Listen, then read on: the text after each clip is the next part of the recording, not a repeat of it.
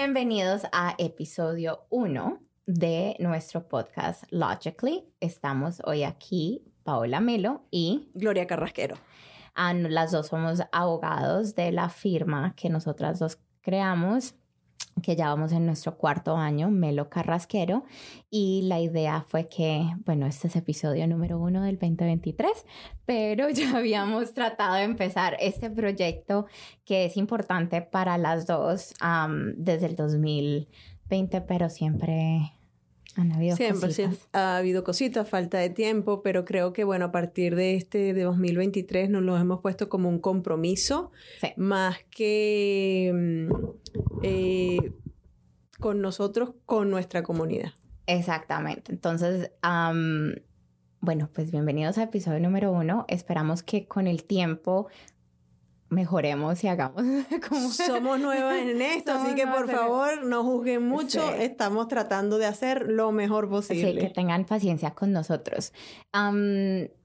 Bueno, yo siempre te digo Gloris, entonces creo que durante el podcast y de pronto tú me vas a decir Pau. Se va a salir. Se, se va a salir, pero entonces, eh, Gloris, creo que de pronto sería bueno que empezáramos presentándonos fuera de, porque no presentas la idea de, contémosle a la gente que nos va a estar escuchando la idea del podcast y después te puedes presentar y después yo te sigo con, con un poquito de la historia de quién somos, de dónde venimos y de pronto cómo llegan a ser Melo Carrasquero y de ahí Logically. Perfecto, Pau. Este, bueno, el podcast tiene como intención, eh, o fue la razón por la cual lo creamos. La verdad que yendo atrás en el 2020 la idea era por el COVID, había mucha información y queríamos pues transmitir eh, lo que estaba pasando en ese momento, que cuando todo el mundo estaba encerrado en sus casas. En este momento la idea de relanzarlo y de hacerlo verdaderamente una realidad viene dado más por el hecho de que queremos poner nuestro granito de arena en evitar que de una u otra manera la información se tergiverse y termine afectando a la comunidad. Ah, sabemos que inmigración, sobre todo últimamente, está muy activa con nuevos programas, con nuevas maneras de conseguir llegar a la residencia permanente, de estar, eh, eh, extender los estatus de visas temporales. Pero lamentablemente, eh, y un ejemplo de esto fue lo que pasó la semana pasada cuando el ministro de Inmigración anunció que a partir de ese momento los ciudadanos de algunos países que podemos de habla hispana nombrar Argentina, Uruguay, Panamá y Costa Rica, podían ahora venir a Canadá con una autorización de viaje o una ETA eh, y que pues en algunos casos no iba a ser necesaria una visa. Minutos pasaron para ver inundadas las redes sociales de personas tratando de conseguir clientes para hacer esas aplicaciones, diciendo que a partir de ese momento, pues ningún ciudadano de esos países necesitaba visa para venir a Canadá, cosa que no es real. Eh, sí es verdad que existe la posibilidad de viajar con ETA para algunos ciudadanos y las condiciones estaban establecidas en que las personas tuviesen de esos países, de esas nacionalidades, tuviesen una visa americana vigente o haber aplicado a la visa canadiense en los últimos 10 años. Bueno, no haber, Haber teni- tenido, perdón, la visa canadiense Ajá. en los últimos 10 años. Entonces, pues eso una vez más nos confirmó que es necesario tener una ventana en donde uno pueda dar la información veraz tratando de así evitar que pues personas sean estafadas, sean mal representadas, que por lo menos oigan de una forma honesta lo que verdaderamente inmigración está publicando. Sí, yo creo que eso es muy cierto y eso lo- creo que las dos tenemos conversaciones todo el tiempo de las frustraciones que tenemos con el sistema, con, con la información que está afuera y queremos ser como ese pequeño, bueno, pequeño, esperamos que sea grande antídoto a la mala información porque viene con grandes consecuencias y ver algo, por lo menos yo puedo hablar de mi persona yo creo que te llamé de la frustración de de que hasta nosotros mismos a veces cuando leemos algo suena muy bonito y después eh, inmigración tiende a tirar las cosas al público como si fuera lo mejor del... un muy buen anuncio. Un muy buen anuncio, como si fuera la última Coca-Cola del desierto y resulta que, que no es así, de que hay cosas que abren la puerta a que un, a una persona, no solamente un cliente, una persona normal que de su momento de, de, estar contento o de desespero puede malinterpretar y normalmente busca personas profesionales y con respeto a todo el mundo para hacer las cosas más fáciles porque no tienen tiempo para ellos leerlo o lo leen y lo malinterpretan. Entonces, la idea, tal como tú dices, es poder resolver todos estos, estos inquietudes o malas informaciones. Pero creo que fuera de eso, ahora pasemos a quiénes somos, porque creo que nuestras frustraciones y a lo que nos trae a las dos a esta conversación, a esta mesa, a sacar tiempo donde prácticamente no, no, tenemos a veces creo que viene de donde venimos nosotras. Claro, de las experiencias amargas vividas a título personal. Personal. Y de las experiencias amargas que han vivido tantos clientes que han venido a nosotros, algunos con solución y algunos donde ya lamentablemente no hay nada que hacer. este, como Paola dijo, comienzo yo. Como Paola, pues, como dijiste, yo soy abogado. Eh, me gradué de abogado hace muchísimos años, prácticamente 25 años, y eh, emigré a Canadá en el año 2010 con mi familia, mi esposo y mis tres hijos. Y, mm, este, bueno, eh, cuando emigré como todo nuevo inmigrante, tratando de ver qué hacía, que, cómo comenzaba una vida nueva, un país nuevo, estudié educación, me convertí en maestra. Me gustó, me gustó esa experiencia, pero siempre, pues, la vida me decía que tenía que ir a lo que era mi pasión y, el derecho siempre ha sido mi pasión.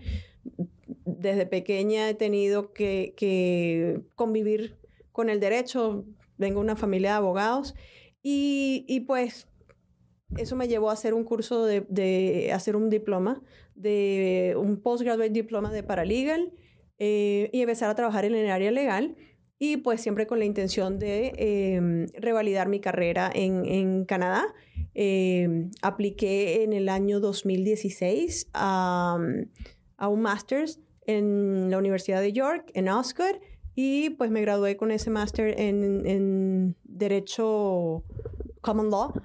Y eso me hizo acceder a la, a la, acreditación, una vez que completé ya todos los exámenes, a la acreditación de, la NCA, que es quien acredita a los abogados en Canadá, y fue, me llamaron al bar en el año 2019. Esa rápidamente ha sido la historia. En el año 2019 em, ya te había conocido a ti, estábamos las dos trabajando en el Centro para Gente de Habla Hispana.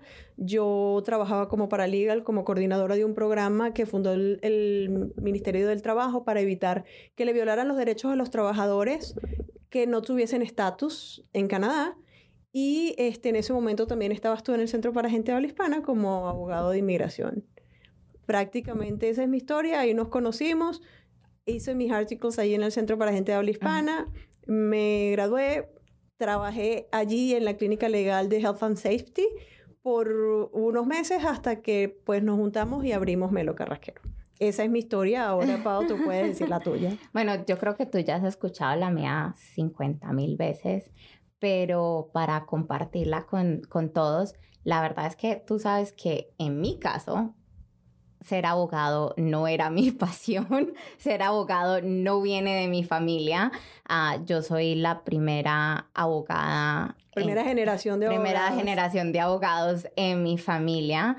Eh, pero bueno, yo llegué a Canadá en forma muy diferente a, a, la tuya, que creo que trae una perspectiva. ¿Cómo llegué yo a Canadá? Yo llegué a Canadá a los nueve años con mi familia y se hizo un caso de, de, refugio, el cual eventualmente fue negado, como tú ya sabes.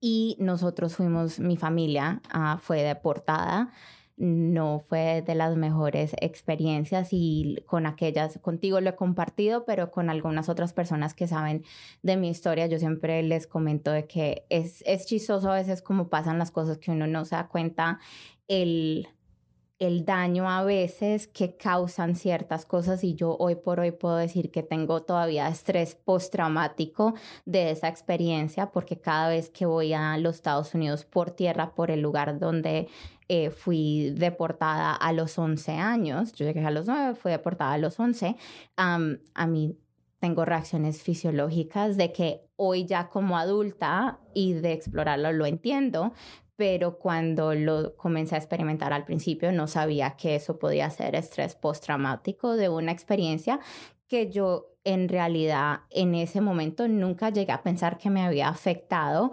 porque gracias a Dios tengo una familia y unos padres que siempre me han inculcado de ser berraca, de echar para adelante, para que uno no se, se quede estancado, de, dejar que las adversidades no te, no te, paralicen. Y bueno, creo que en personalidad eso también va un poquito, que a mí no me, no me pararon esas cosas, pero ya como adulto lo puedo entender. Gracias a Dios en esa época habían programas diferentes y mi familia y yo pudimos regresar y ya con la representación de, de, un, de un, abogado, de, de, buena asesoría realmente ya en ese momento, porque mi familia, un paréntesis, y esto lo van a poder entender cuando hablemos de diferentes cosas, eh, dijeron que iban a meter unas razones humanitarias, que eso lo vamos a hablar en detalle cuando le, Va a haber un episodio solamente, para razones humanitarias. Pero se había pagado supuestamente que lo habían metido, nunca metieron nada y, o sea, eh, fue una experiencia difícil, pero tuvimos, tuve la oportunidad y la bendición de poder regresar a este país. Eventualmente fuimos aceptados y pues el resto es historia en cuestión de, de, mi trayectoria inmigratoria. Pero ¿cómo llego yo a ser abogado? La verdad es que, como te dije, no, ese no fue mi sueño a comparación a ti. Mi sueño era ser actriz, que hoy en día, si te doy sincera, y creo que te lo he dicho antes, me da risa a veces porque no, con los años no me gusta ser el centro de, de atención y en parte saber que esto va a ir al público. Bueno, yo creo que debe estar más cómoda que yo. Ah, y así todo, así como que con los nervios de punta, pero eh, sí, fui, mi idea era que yo iba a ser actriz. Ah, mis papás siempre me apoyaron en todas mis, mis locuras, en hasta creo que hace un par de meses posteé en mi social media uno de mis, de mis fotografías, de mis headshots, cuando estaba tratando... Cuando, cuando ibas rumbo a Hollywood. Eh, eh, sí, que me iba a ir, pero mi papá me paró porque a los 17 años yo me quería ir para Los Ángeles a estudiar wow. actuación y me acuerdo que ahí mi papá me sentó y me dijo como que, oye,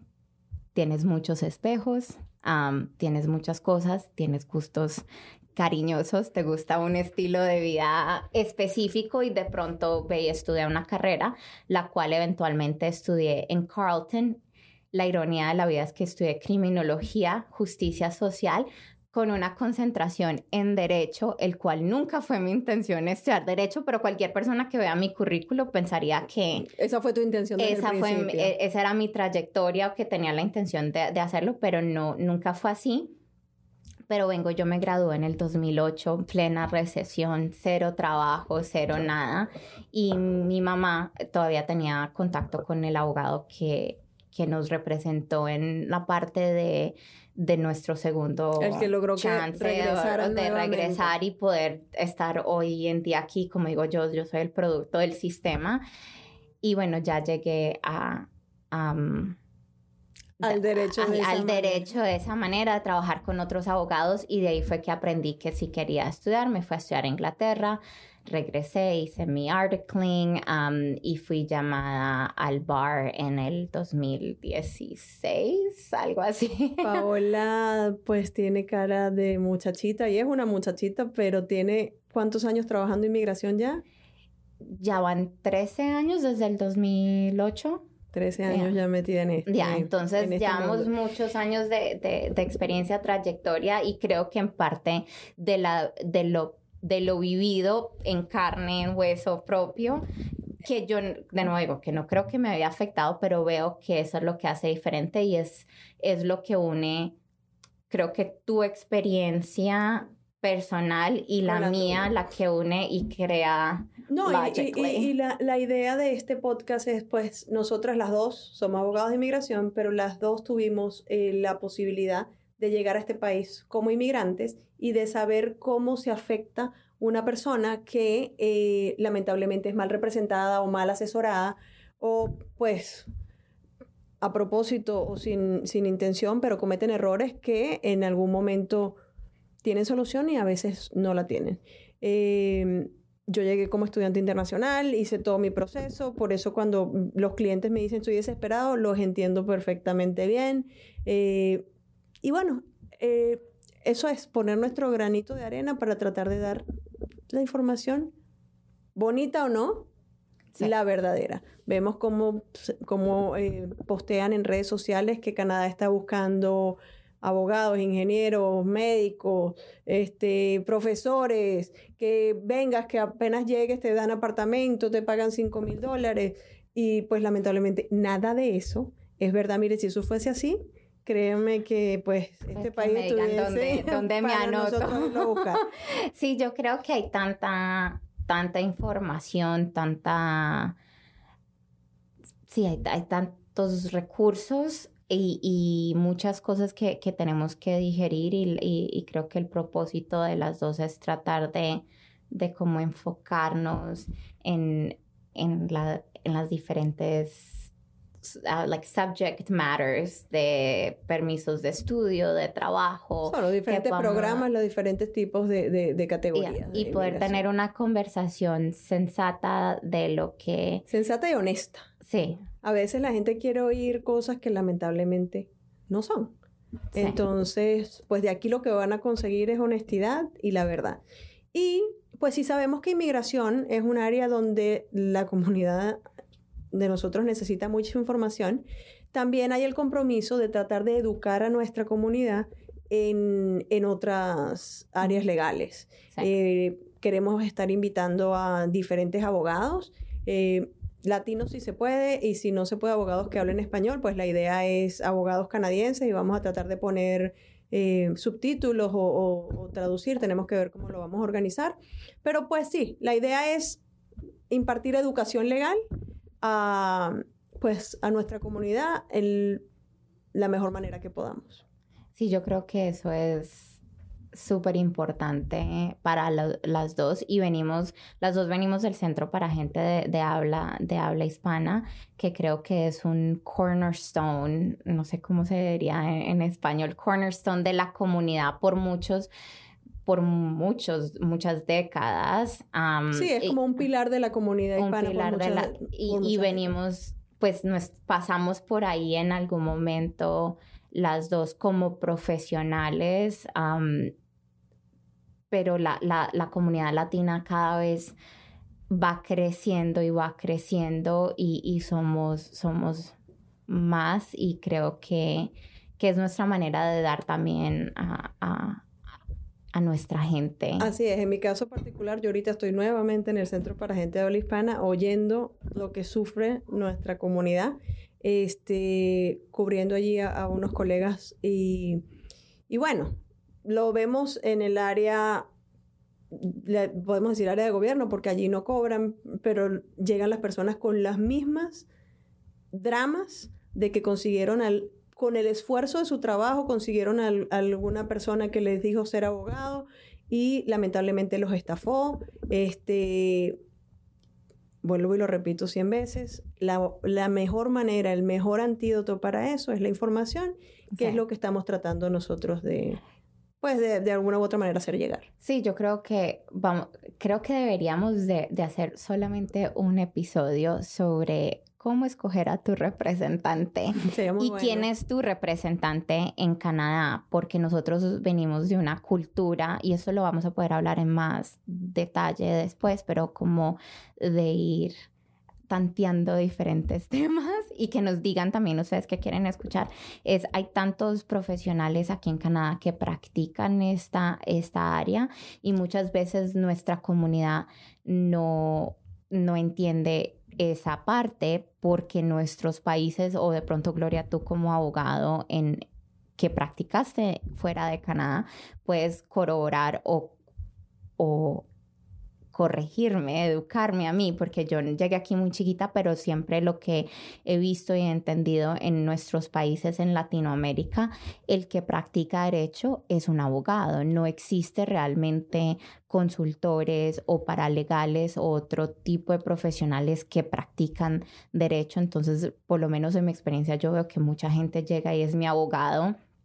Y cuando vamos a ver si es abogado, resulta que no es abogado, sino que es otro profesional. Sí, es, bueno, es bueno decir que aquí en, aquí en, Canadá tres tipos de profesionales pueden, eh, pueden hacer inmigración, que son los paralegals, son los, los consultores y los abogados, pero a veces es hasta más preocupante que hay muchísima gente, sobre todo de nuestra comunidad, pagándole a representantes que ni siquiera están autorizados, ni son consultores, ni son paralegals, ni son abogados, se llaman Ghost Consultants y son pues personas que creen saber y cobran a la gente por hacer aplicaciones y, queremos decirles que eso está prohibido, está penado por la ley, ustedes pueden hacer eh, las denuncias, pero volvemos a lo mismo, una vez que esa aplicación se fue a inmigración y la firmó usted, no la firma una persona que no lo puede representar, la firmó usted, ya, ya eso se fue, ya esa aplicación se hizo y a veces ya no hay manera